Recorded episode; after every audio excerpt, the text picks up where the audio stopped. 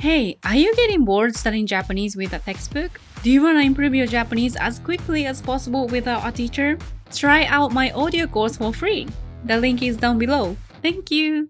皆さん、こんにちは。今日も私のポッドキャストを聞いてくれてありがとうございます。今日は今まで読んだ本の中で私がすごく影響を受けた本について話したいと思います。この本は日本語の本なんですけど、多分英語翻訳はないと思います。だから日本語で読むしかないと思います。本のタイトルは明日死ぬかもよです。で、著者は翡翠小太郎さんです。はい。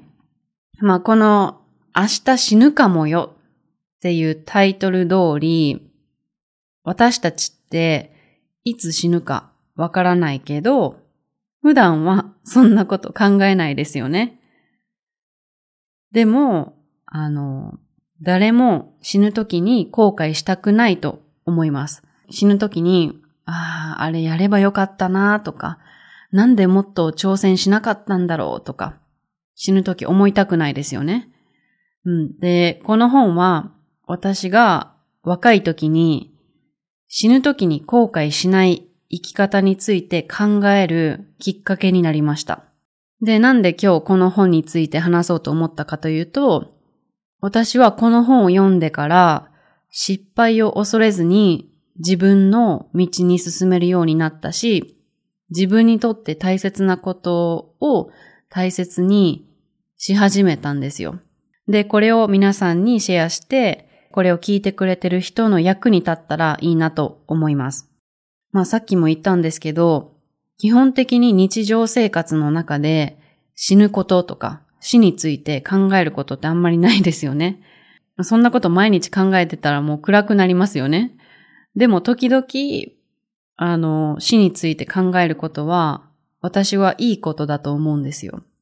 これはまた違う本なんですけど、ある本で、死について考えて初めて、本当の意味で生きることができるという文を読んだことがあります。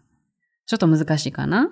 まあ、英語に翻訳すると、死について考えて初めて、after you start thinking about death, 本当の意味で in real way, in true way 生きることができる you can live という意味です。あの、よく死にかけたことがある人がその経験のおかげで本当に大切なことに気づいたって言ってるのをインタビューとかでも聞きますよね。でも、あの別に死にかけなくても自分に質問することで大切なことに気づけると思います。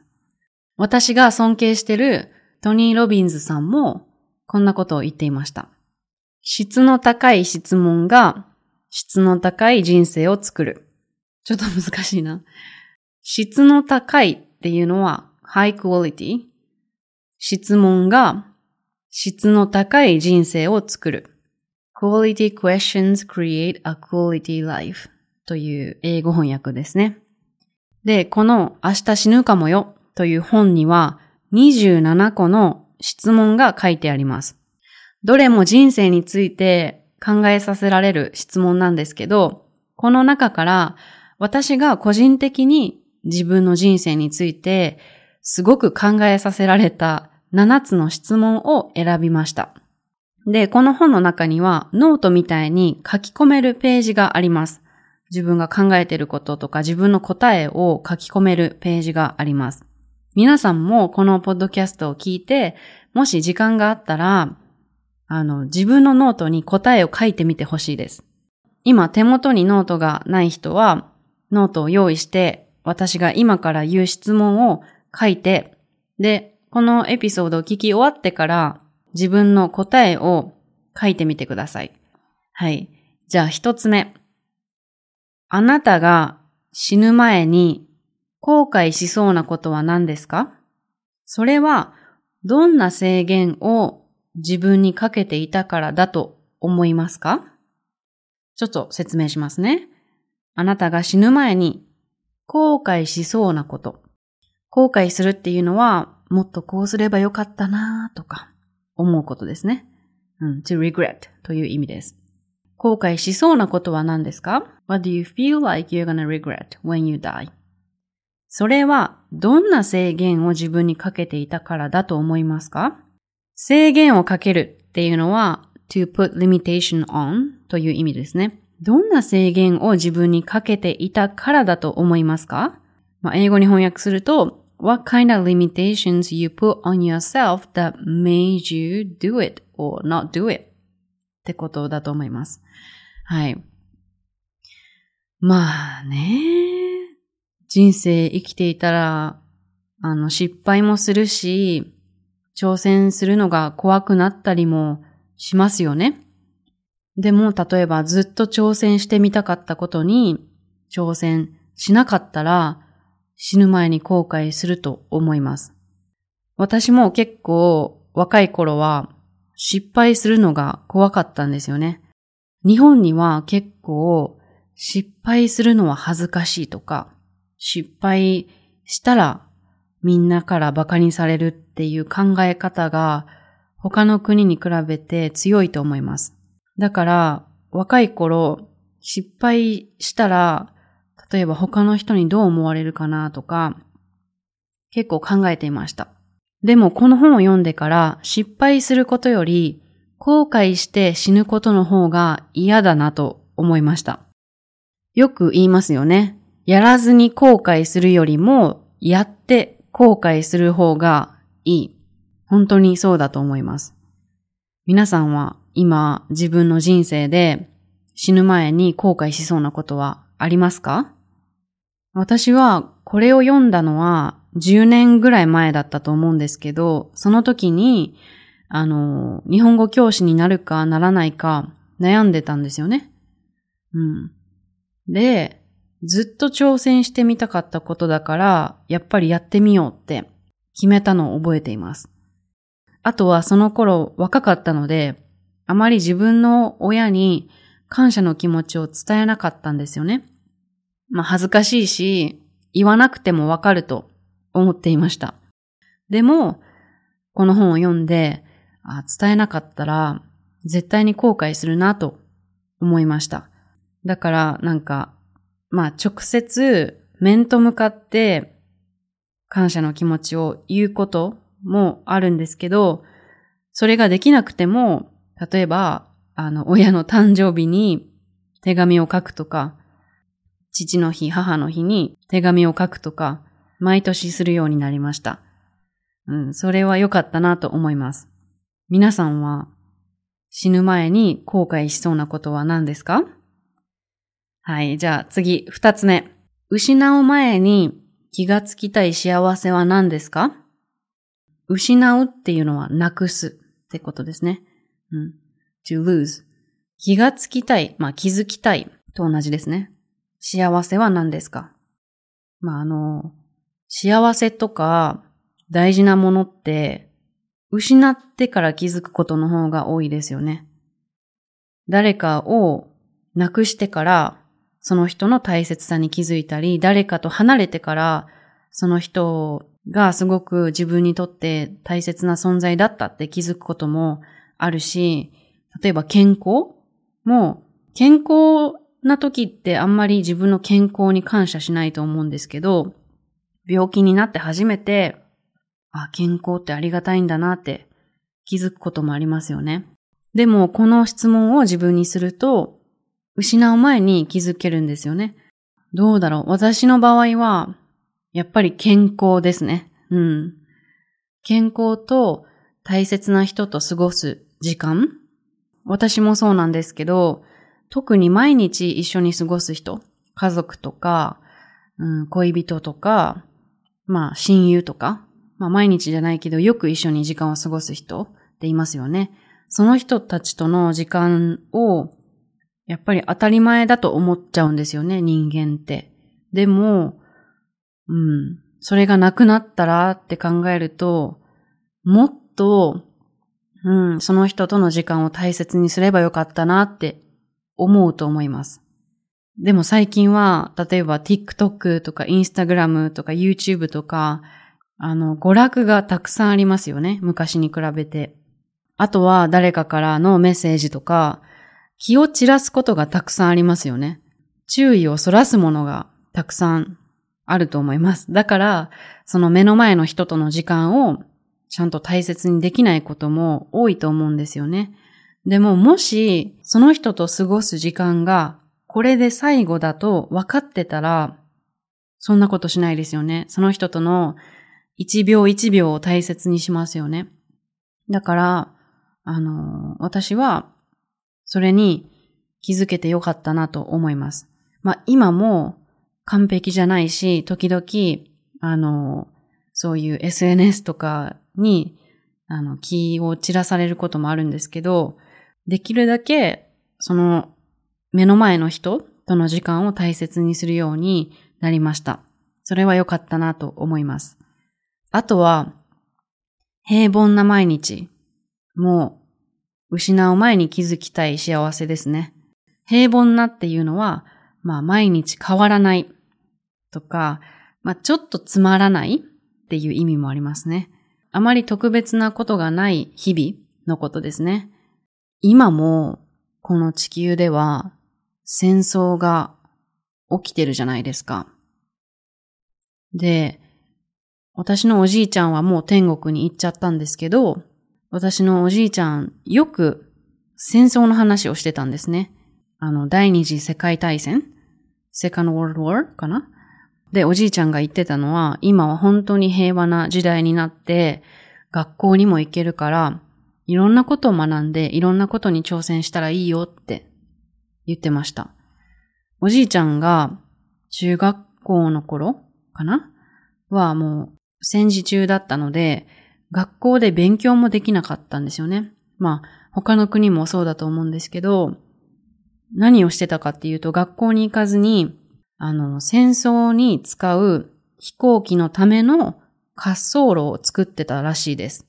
滑走路っていうのはランウェイだと思います。うん。だから、毎日生きていて、今日つまらないなって思うこともあるじゃないですか。私もあるんですけど、今日は何も特別なことがなくて、つまらないなって思ってる時に、あ、でもこのつまらない平凡な毎日って幸せだなって思いました。平凡な毎日に感謝していきたいなと思いました。はい。じゃあ次三つ目、どんどん行きましょう。今抱えている悩みは、たとえ人生最後の日であっても深刻ですか？今抱えている悩みっていうのは worries you have now。たとえ人生最後の日であっても even if it's the last day of your life? 深刻ですか ?Is it serious or significant? です。どうですか皆さん?まあ人間だから悩みはありますよね。みんな悩みがあると思います。私もあります。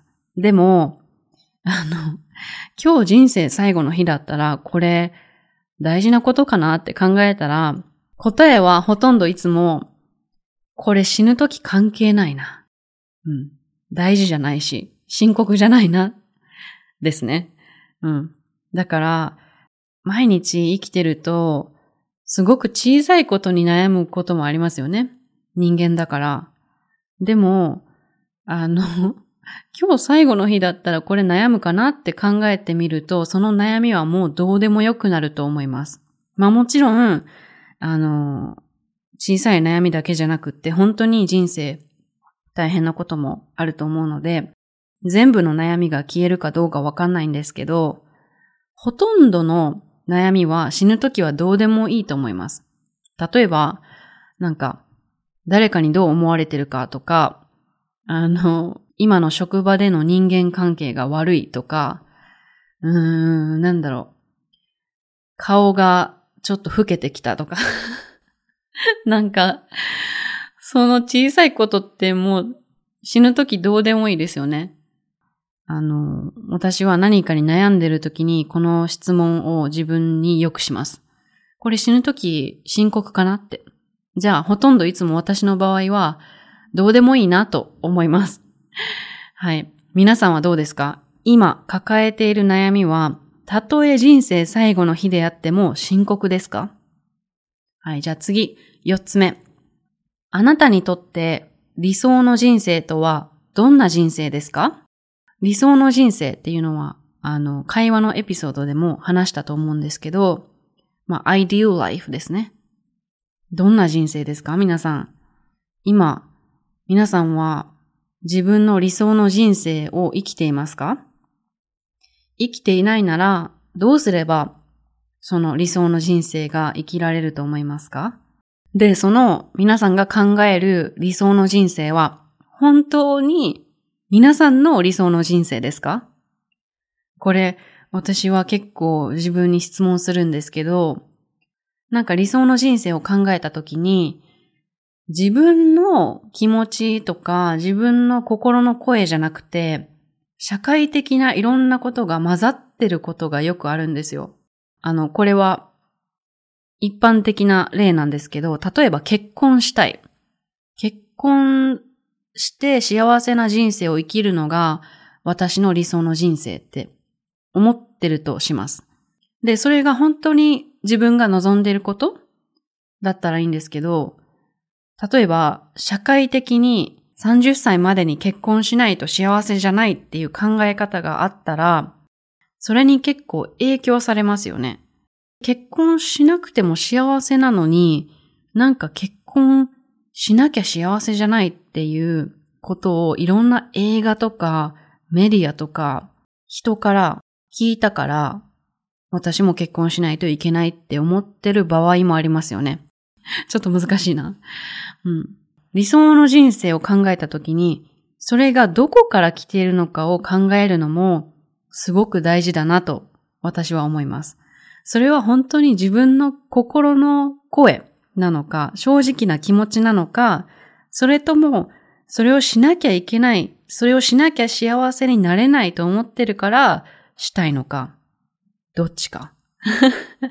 私も10代とかもっと若い頃は結構周りに影響されやすい人間だったので、これは、うーん、結構自分に質問しましたね。ね、複雑ですよね、人間って。はい、じゃあ次の質問。あなたじゃないとできないことって何ですか？あなたしかできないことは何ですかってことですよね。うん、これはまあ仕事とかもあると思うし、自分の人生の中で自分にしかできないこともありますよね。例えば私はこれを聞いたときに思ったのは、自分の体の健康と心の健康を守ることは私にしかできないなと思いました。そう。これは誰の責任でもないですよね。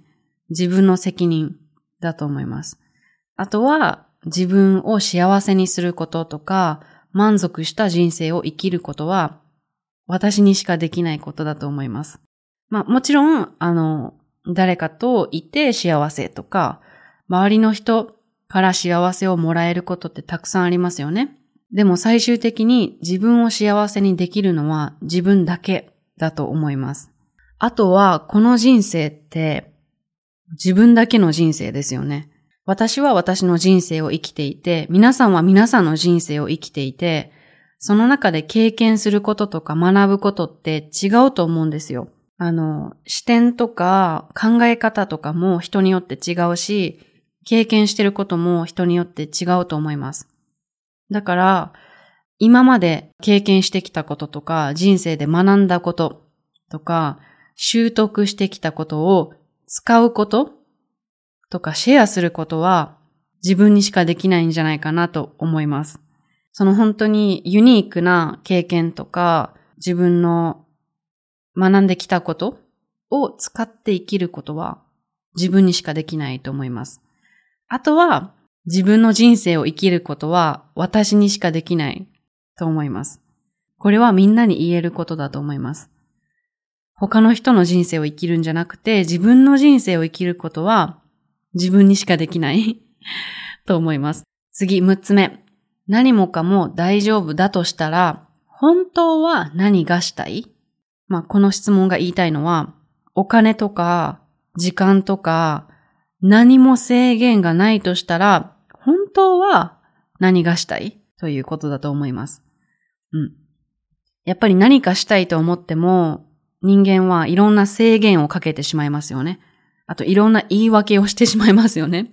なんか人とか環境のせいにして、自分が本当にしたいことをしなかったり、本当はしたいのに自分に嘘をついてしなかったりしますよね。だから、もう全部大丈夫だとしたら、本当は何がしたいかっていう質問を自分にすると、自分が人生で本当にしたいことがわかると思います。まあもちろん、生きていくためにはお金も稼がないといけないし、時間も自由に使えないこともありますよね。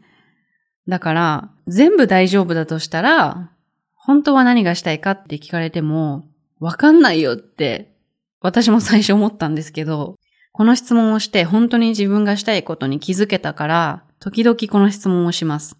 この質問を自分にしたときは、私はまだ20歳とか21歳だったから、お金もないし、自由な時間もないし、あの、何もスキルもない時だったんですね。